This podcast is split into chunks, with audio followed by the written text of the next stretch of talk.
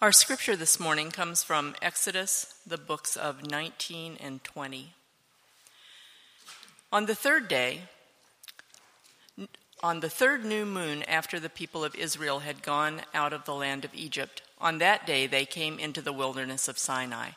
They set out from Rephidim and came into the wilderness of Sinai, and they encamped in the wilderness. There Israel encamped before the mountain, while Moses went up to God. The Lord called to him out of the mountain, saying, Thus you shall say to the house of Jacob, and tell the people of Israel, You yourselves have seen what I did to the Egyptians, and how I bore you on eagle's wings, and brought you to myself. Now therefore, if you will obey my voice and keep my covenant, you shall be my treasured possession among all peoples, for all the earth is mine. And you shall be to me a kingdom of priests and a holy nation. These are the words that you shall speak to the people of Israel. On the morning of the third day, there were thunders and lightnings and a thick cloud on the mountain and, the very, and a very loud trumpet blast, so that all the people in the camp trembled. Then Moses brought the people out of the camp to meet God, and they took their stand at the foot of the mountain. Now Mount Sinai was wrapped in smoke because the Lord had descended on it in fire. The smoke of it went up like the smoke of a kiln, and the whole mountain trembled greatly. And as the sound of the trumpet grew louder and louder, Moses spoke, and God answered him in the thunder. The Lord came down on Mount Sinai to the top of the mountain, and the Lord called Moses to the top of the mountain, and Moses went up. And God spoke all these words, saying, I am the Lord your God, who brought you out of the land of Egypt, out of the house of slavery. You shall have no other gods before me. Now, when all the people saw the thunder and the flashes of lightning and the sound of the trumpet and the mountain smoking, the people were afraid and trembled. And they stood far off and said to Moses, You speak to us, and we will listen, but do not let God speak to us, lest we die. Moses said to the people, Do not fear. For God has come to test you, that the fear of him may be before you, that you may not sin. The people stood far off, while Moses drew near to the thick darkness where God was. This is God's word. Amen. Uh, amen. Thank you, Susan. Good morning. My name is Drew Bennett one of the pastors here at Church of the Redeemer. We continue this morning in our series, uh, taking us throughout the Old Testament scriptures, and we come to what is really a very important passage uh, in the Bible to understand the story that the Bible is telling uh, from beginning to end, which is our goal in what we're doing uh, over these uh, next few months, probably actually the rest of this year. So just be mindful of that. Uh, by way of review, I want to say God, to this point, God has saved Israel in the Exodus and He sanctified them through their wilderness wanderings. That's what we've been looking at just about since Christmas. And both of those images are very important for us. Uh, every single person who calls himself a Christian has had an Exodus experience and a wilderness experience.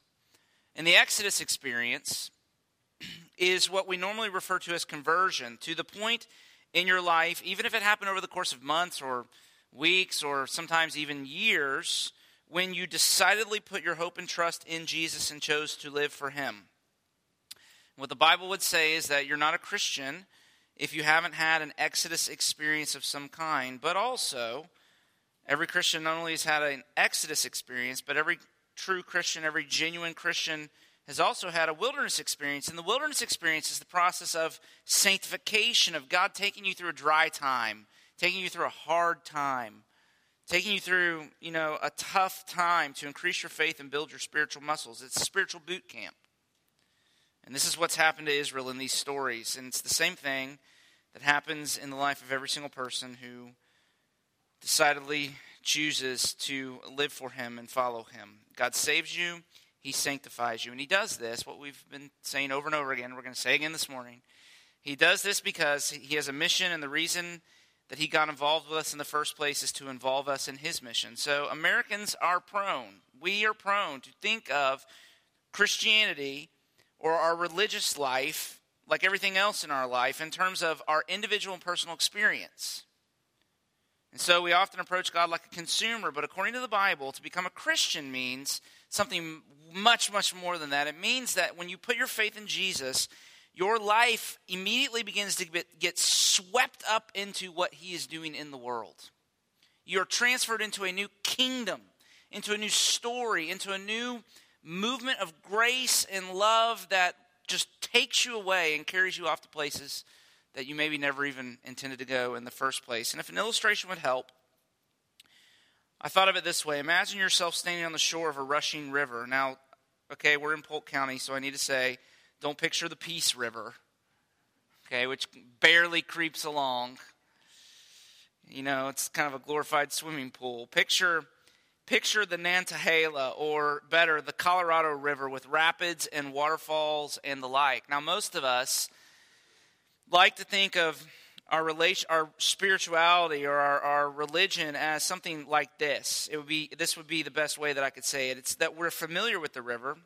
We we like the river. We may even live near the river. And when we get tired and we need something to drink and we need to be refreshed, we come to the river, we get a drink, or we wade out into the water up to our knees, but not too far.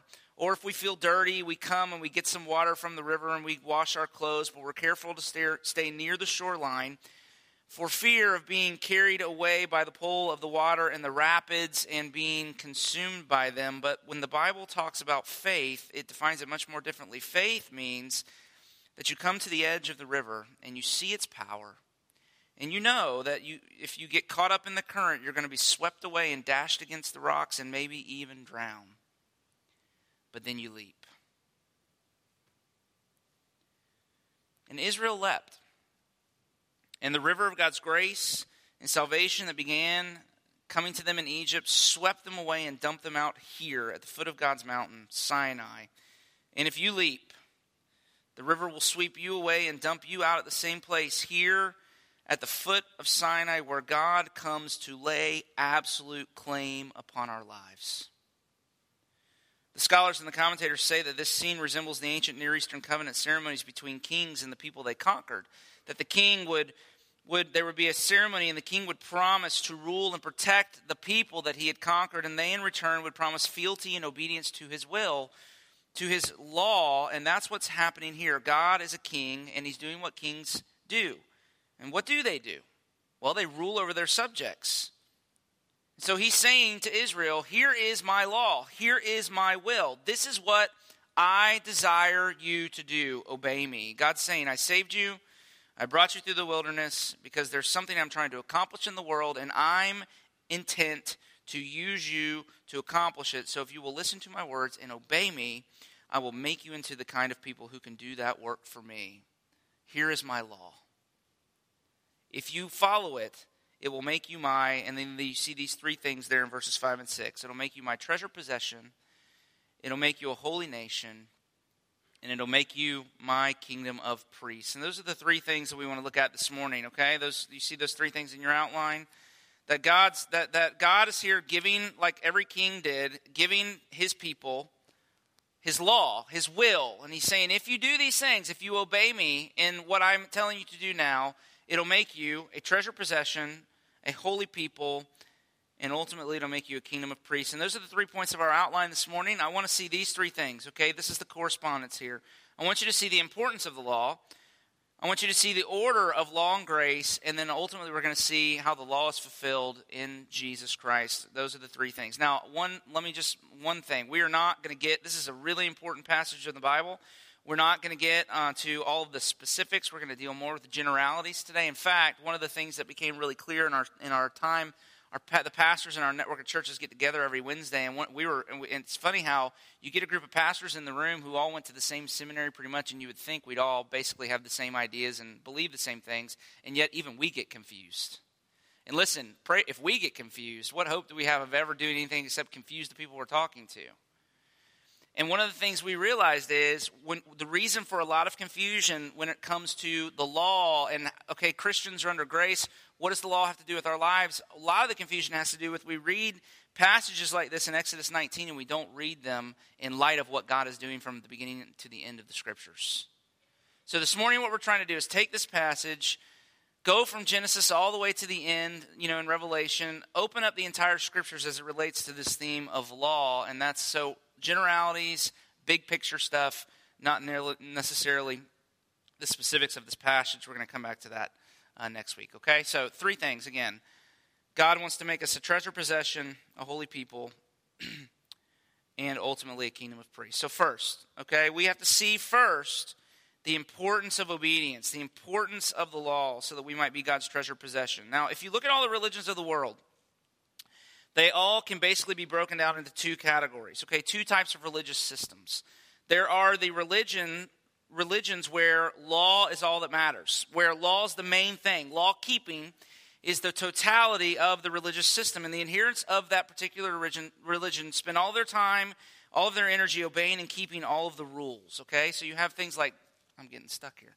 You have things like Judaism or, or Islam and the five pillars, these religions in the world where the main thing, the big deal is uh, your obedience, your moral effort, you know, the law is all that matters. And so there are those religions where law is all that matters, but then if you look carefully, you'll also notice that on the other end, there are religions where law doesn't matter at all, where there's no moral code where there's no obedience that's necessary or expected or required. There's no obligation or duty at all. And, and here I have in mind religious systems like Hinduism, which is basically um, a very detailed, very organized superstition, or Buddhism or some of the Eastern religions, where, at least in the way that it's strange how Hollywood has adopted a lot of these things and made it so that, that what is absolute is self actualization and self expression but no moral standard. So you have, okay, so the law is all that matters.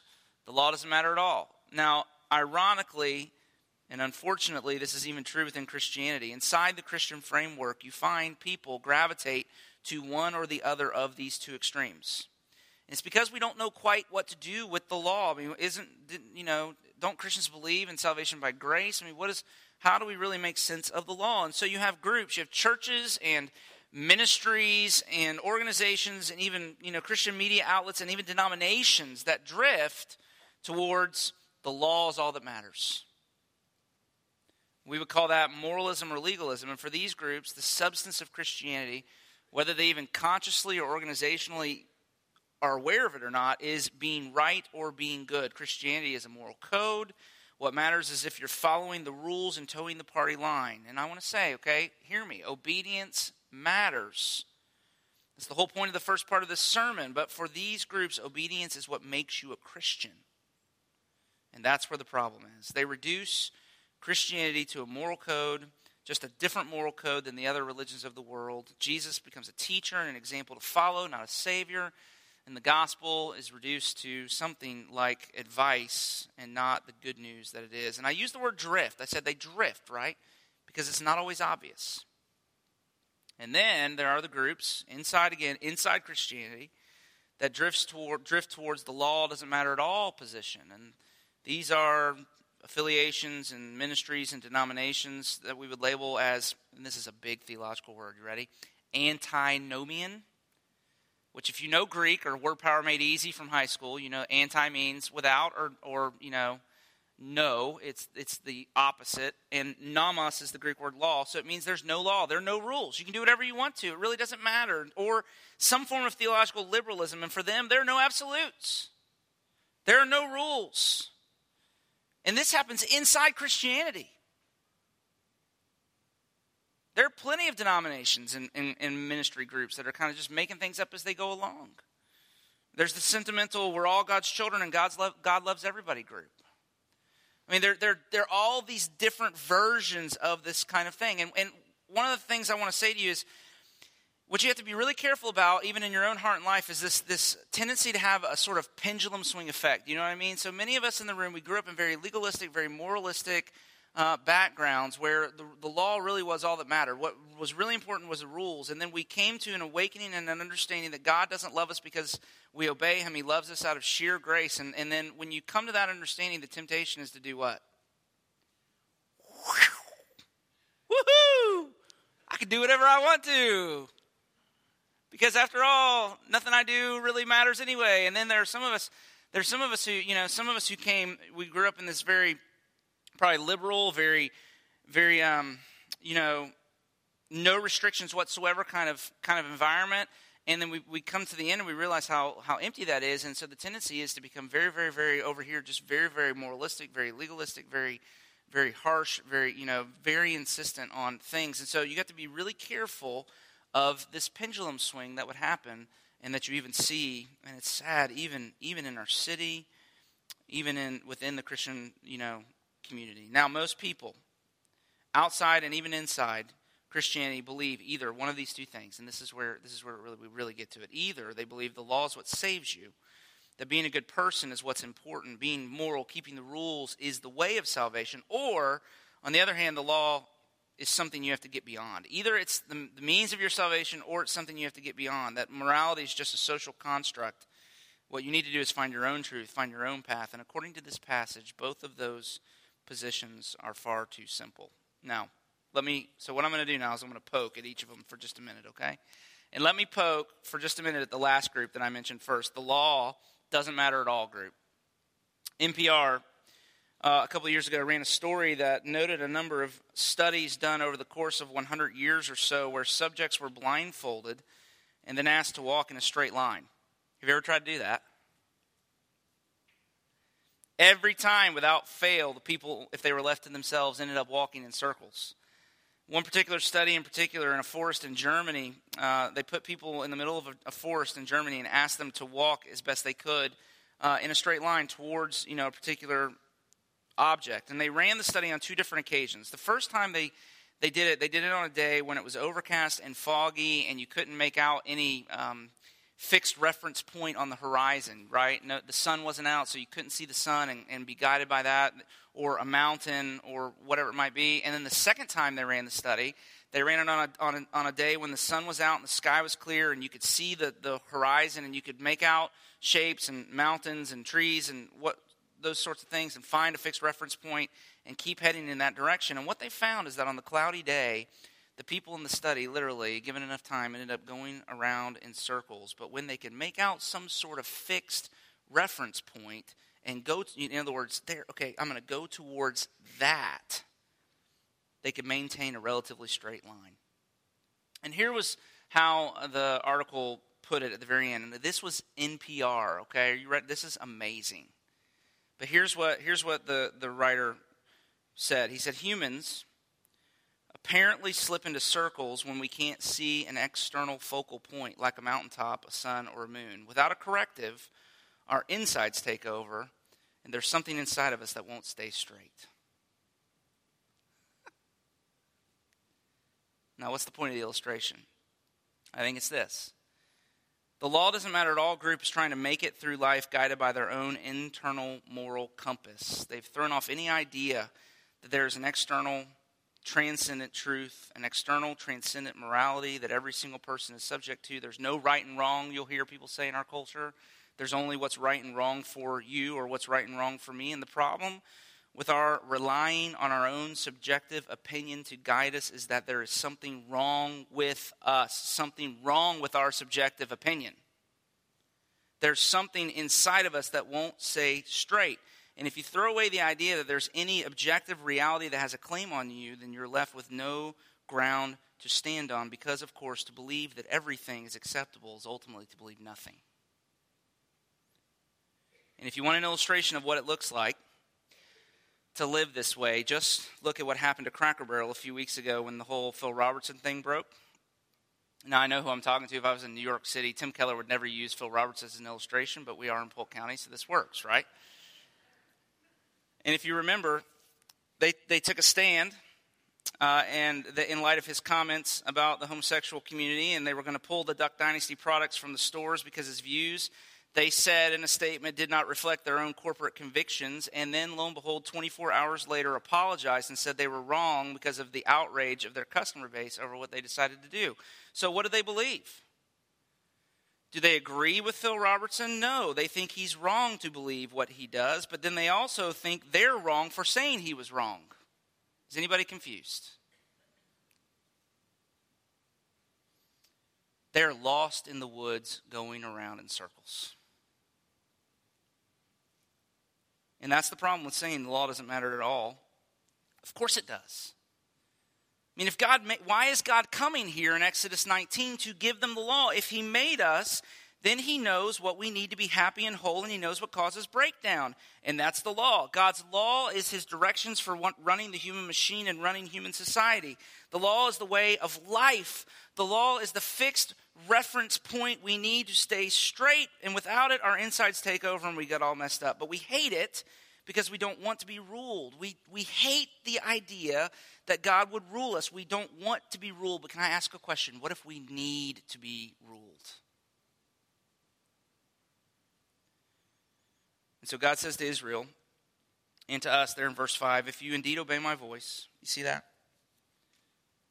If you will indeed obey my voice and keep my covenant, then you shall be to me a treasured possession among all people. See, it's true, the law can't save you. Obedience doesn't save you, but it does make you his treasure. Of course, he already loves them.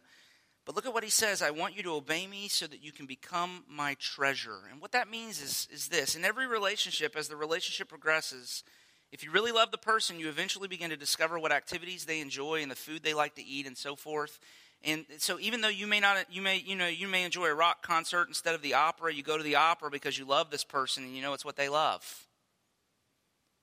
It's one of the hard parts and one of the beautiful parts of falling in love with somebody. But what matters to you is their joy, it's their happiness. And that's why the law is important. The law is God's self disclosure of his heart to us. He's saying, I delight in honesty, I delight in justice, I delight in compassion. And obedience means that we do what God loves because his joy and his happiness is what matters the most because we love him.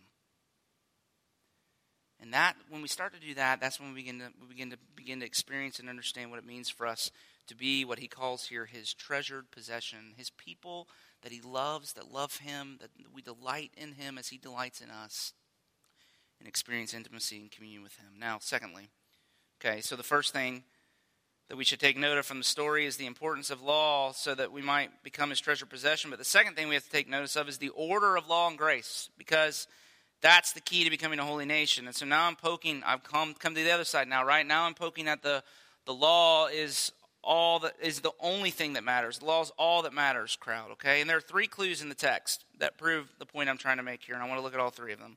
First, I want you to see the chronological order of the events in Exodus. And it's just this God saved Israel from Egypt, He rescued them from their slavery, He brought them out, led them through the wilderness, and then gave them the law.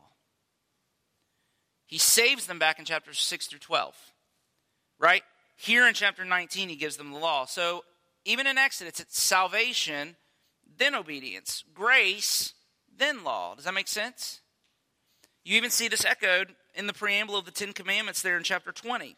And that's the second clue. Look down there.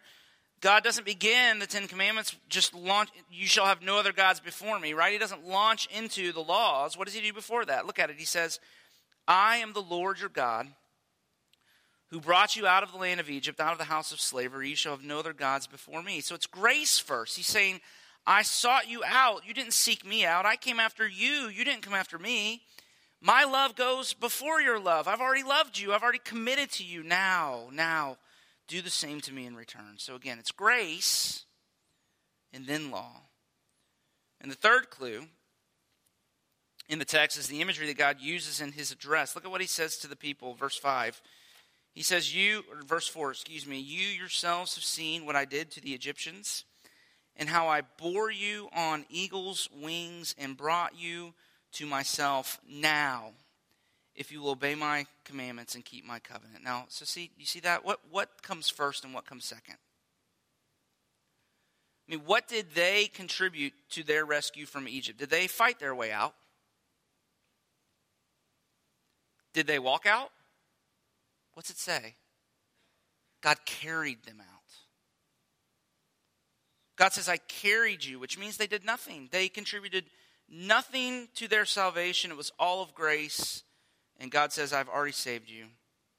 Now obey me. And that's the order. See, the God of the Bible says, I've completely loved and accepted you. Now obey me. Every other religion in the world. And even legalistic Christianity that so many, of us, so many of us have experienced, which just plays with the natural bent of the human heart Every religion of the world and even the human heart has a different operating system. And the operating system of the human heart is if I obey if I follow the rules, then God will love and accept me. So what happens is that even inside Christianity, we're always reversing the order and going back to moralism, back to legalism. The gospel is grace, then obedience, grace, then law. God's love comes first, and then we respond, but we can't seem to keep them in the right order. And that's what Paul's letter to the Galatians in the New Testament is all about. The Galatians started to believe that it was not enough to believe in Jesus. There were false teachers in the church that said you had to believe and obey the law and then you would be saved. And Paul is writing that letter, and that's why we read from, from that for our assurance of pardon today. Paul's writing to reaffirm his gospel. And the gospel's not it's not believe and obey and then you will be saved. The gospel is believe and you will be saved and then you will obey. And this seems somewhat ironic, I know. But when the Lord says that, that it's this idea, this keeping this in the right order that makes us a holy people, track with me here if you can, okay? I hope I'm not going to confuse you, but here's the way I want to put it. If you think that the law is what saves you, if you think that obedience is the substance of Christianity, if you think that you're saved by obeying the law, then you'll never obey the law. It's weird, isn't it? God says to Israel in this text, I'm making you a holy people, and holy means set apart or different from everybody else. But if you think the law is what makes you holy, you'll never be holy. But see, but if you keep but if we keep the law and grace in the right order, if you know that it's God's love that makes you holy, only then will you be holy. Because only when it dawns on you, like it did uh, on Paul in Galatians, that you'll never be saved by obeying the law. Only, only then, only at that point, will you become the kind of person who can obey in response to God's past grace his, and in view of his future grace. And let me just show you how this, let me give you a couple of illustrations if I can, okay, of, of how it is that having this in the right order is what, is what makes us a holy people. Okay, look at the text and look at the people in this passage, okay? What's their emotional, visceral response to this encounter with the Lord at Sinai, right? They're, they're scared to death. Do you see that? I mean, over and over again, the text says they're shaking with fear, okay? And that's what happens. That's what happens when you get the order of law and grace wrong. If you if you think, you know, it's my performance leads to how God feels about me, then you're going to go through life shaking with fear, not quite sure where you stand with God. And so it's this strange thing of always, in other, then you live your life always trying to prove yourself, and at the same time, terribly afraid of failure. And definitely not free. That's a good description, I think, of just one little insight into our culture, the, of the mainstream of our culture. You find people unsure at a deep place in their own heart of, of, their, of their place in the universe, if there is a God out there. And what the Bible says is even those people who would say, I don't believe in God, do.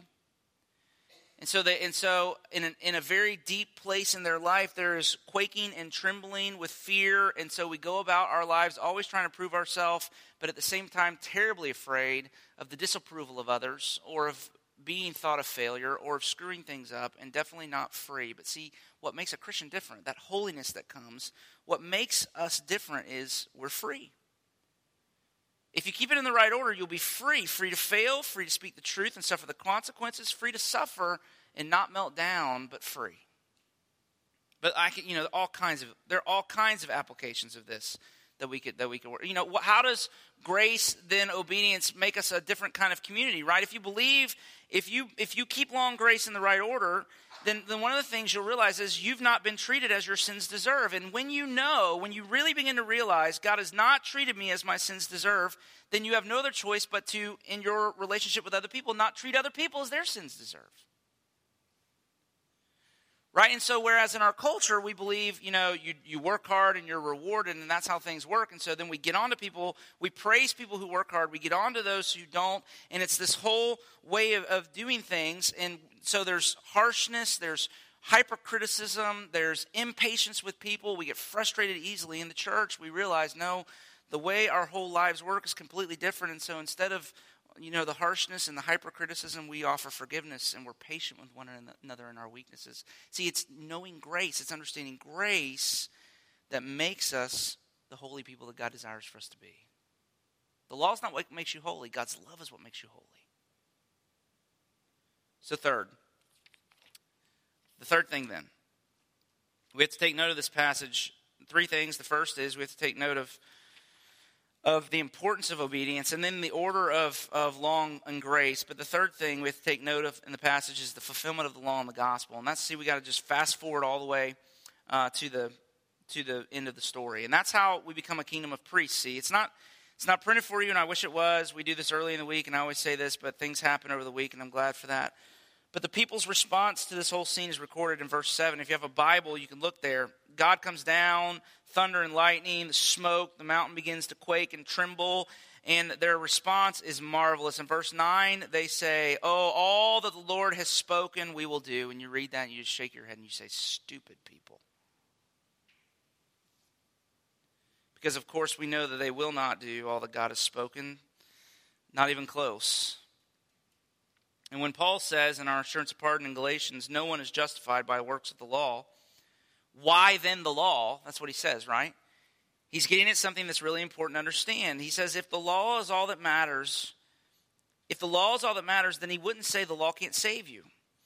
But if the law didn't matter at all, then he wouldn't ask the question, why then the law? See, the middle ground that we're searching for between the law is all that matters position and the law doesn't matter at all position is to see that the law is important, but even though it's important, it's not ultimate. Now, what do I mean? Paul says, that God meant for the law to point beyond itself towards something else that was still to come. You got to understand that. See, we're doing deep, we're doing heavy theology right now, okay? And we don't do that often, and so bear with me, but this is really important, I think. You got to understand that. The solution to our problem with the law is not for us to obey the law. That's impossible. We can't do that in our own strength. But the solution isn't to just lay it aside either. No, what we need, what we need, and what this, what this passage ultimately points us to, we need someone who can stand in our place and can say, as if for us, all that God has spoken, I will do. Now, listen to the Apostle Paul again about the Lord Jesus Christ when he says, Though he was in the form of God, he did not count equality with God a thing to be grasped, but made himself nothing. He humbled himself by becoming obedient to death, even death on a cross. Jesus Christ came into the world to live the life we should have lived. The river swept him away too and dumped him out at the foot of Sinai. And the darkness that came down upon the mountain in Exodus 19 came down upon him too. And the ground shook just as it shook here. But when it did, when it did, he could say, not, I will do all that God has spoken. No, what Jesus could say is, I have done all that God has spoken. And what the Bible says is God looked upon his obedience and he was satisfied not only with him, but with all who are in him, all who have taken refuge in him. And that means if you're a Christian, the reason your relationship with God is based upon grace and not law is because Jesus has fulfilled the law for you. See, that's the gospel, right? So here's the trick question Are you saved by works? We ask this all the time, and it, it's fun to watch people squirm. Are you saved by works? Yes. But whose works?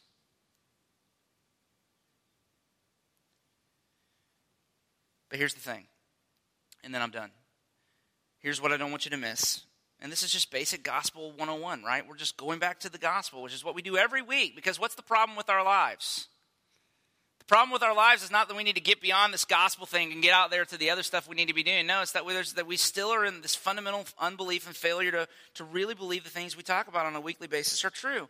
And what the gospel promised to us this morning is, is just this. Not only does Jesus fulfill the law for you, but what the scripture would say is that he's also fulfilling the law in you. And the prophets look forward to the day when the law will be written on our hearts, not on tablets of stone, that the law would come inside and change us. The prophet Ezekiel says it this way He looked forward to the day when God would give his people new hearts to replace their hearts of stone, and this new heart would be energized by God's Spirit toward obedience. And so Paul says in Romans chapter 8, that the obedience, the law, was powerless to produce in us because of how weak our flesh is, God is now producing, He is fulfilling the law in us by the Holy Spirit. The promise of the gospel is not just that Jesus fulfills the law for us and we're, we're, we're you know, we're, we're get out of jail free card. The promise of the gospel, the good news of the gospel is that if you put your faith in Him, if you jump into the river, the river's going to sweep you away. But part of what it's going to do is it's going to also make you a person who can obey his commands. Jesus fulfills the law for us, he fulfills the law in us. And if you want to know what that looks like, what that kind of obedience looks like, we have this last description that God is making us into a kingdom of priests.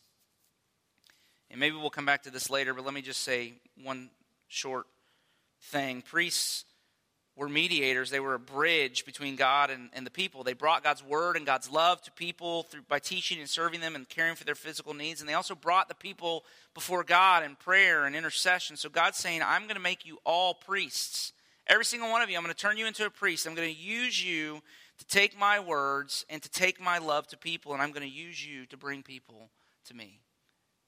And now we're back to the mission, aren't we? Isn't that what the mission's been since the very beginning? And so here he is again, yet again, calling us to the very thing that he has been calling us to from the very beginning of our uh, study of this Old Testament. Now, let me just finish by saying this. If you still think your obedience is the big deal, the text says no.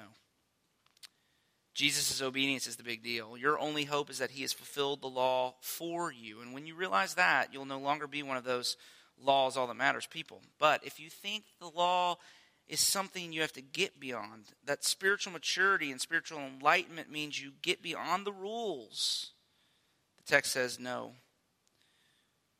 Because Jesus not only fulfilled the law for us, he's fulfilling the law in us through the Holy Spirit. And see, when you come to understand that gospel truth, you'll no longer be one of the law doesn't matter at all people either. And we'll finally see it's in the messy center, it's in that messy place in between uh, where we really begin to figure out what obedience to passages like this passage of Scripture means. So hold on to those truths. Jesus loves you and has fulfilled the law for you. He is ascended to the Father in heaven and is seated at the right hand, from where he has sent the Spirit into our hearts, so that not only the law might be fulfilled for us in the person of Jesus, but that it also might be fulfilled in us by the power and the work of the Holy Spirit. That's the Christian hope. And so let's pray together this morning, can we? Father, where we still struggle and strain, where we limp, and, uh, and we can feel our own brokenness and need. We thank you for the promise that you have come in the Lord Jesus Christ, not just to forgive us and to make atonement for our sins.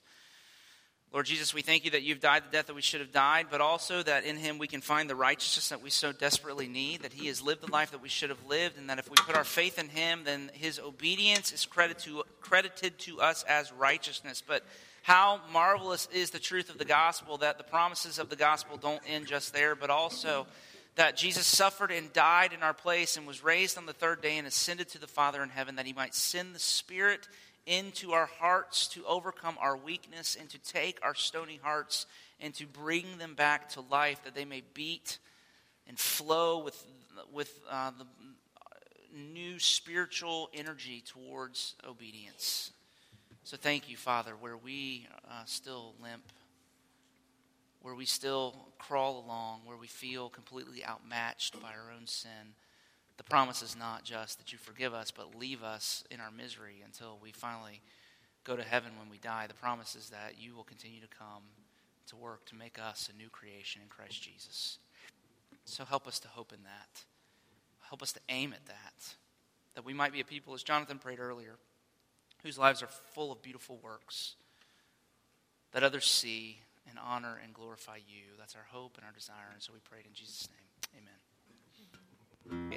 Pay attention to the order even of this part of our service. This is a commissioning. We end our service with a, with a benediction and a blessing that sends us out into the world as Jesus has called us. But remember, when He sends us, He doesn't send us and say, I hope that somewhere out there you'll find me. He stands right here at the beginning to say, I love you. I'll be with you. Even to the end of the age, now go.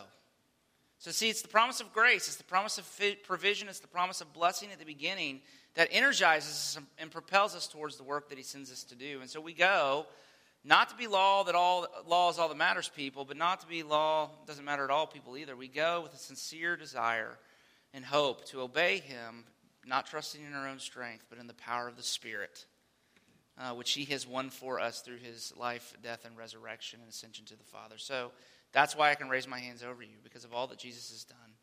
So trusting in him, receive this benediction then. May the Lord bless you and keep you.